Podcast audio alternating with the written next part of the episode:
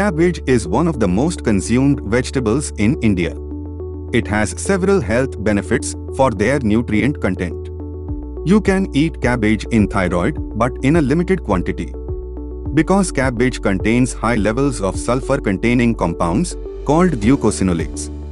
Glucosinolates, in excess, may interfere in the production of thyroid hormones by blocking the use of iodine. And iodine is one of the most important nutrients for proper functioning of the thyroid gland. So, eat cabbage if you like, but in moderation if you have thyroid. For more such informative episode, follow Nutrition Crown.